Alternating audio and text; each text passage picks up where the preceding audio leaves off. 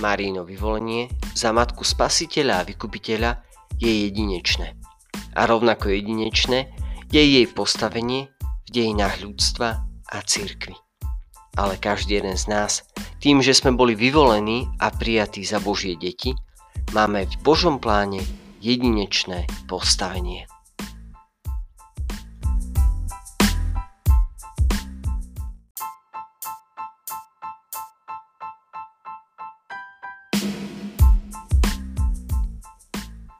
5. májové mariánske zamyslenie Vyvolenie milosti plnej za matku Božieho Syna Vypočujme si úryvok z encykliky pápeža Jana Pavla II.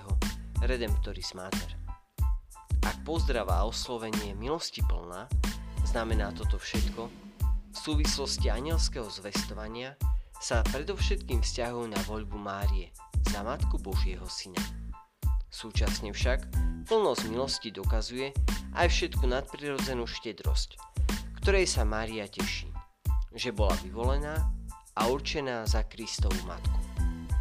Ak toto vyvolenie je základným prvkom na uskutočnenie spásnych Božích plánov s ľudstvom a ak táto väčšiná voľba v Kristovi a určenie k dôstojnosti adoptívnych detí sa vzťahuje na všetkých ľudí, tak vyvolenie Panny Márie je čosi úplne výnimočné a jedinečné. Z toho vyplýva aj jedinečnosť a osobitnosť postavenia, ktoré zaujíma v tajomstve Krista. Svet pozná hrdinov, idoly, populárne osobnosti, ľudí s veľkými schopnosťami a úspechmi, mužov a ženy.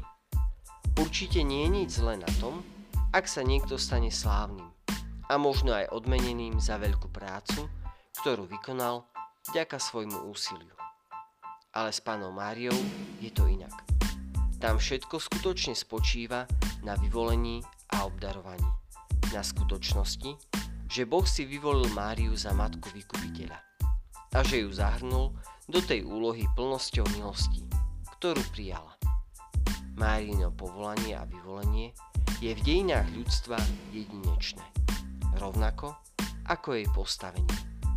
Tým však naše úvahy nemôžu skončiť celkom osobne, aj ty si Bohom milovaný, Bohom vyvolený, naplnený milosťou k tomu, aby si mohol uskutočniť svoje vyvolenie. Vieš o tom?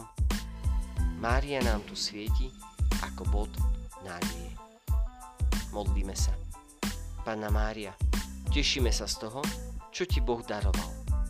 Chceme spolu s tebou ďakovať tomu, ktorý je mocný, ktorého meno je sveté. Amen.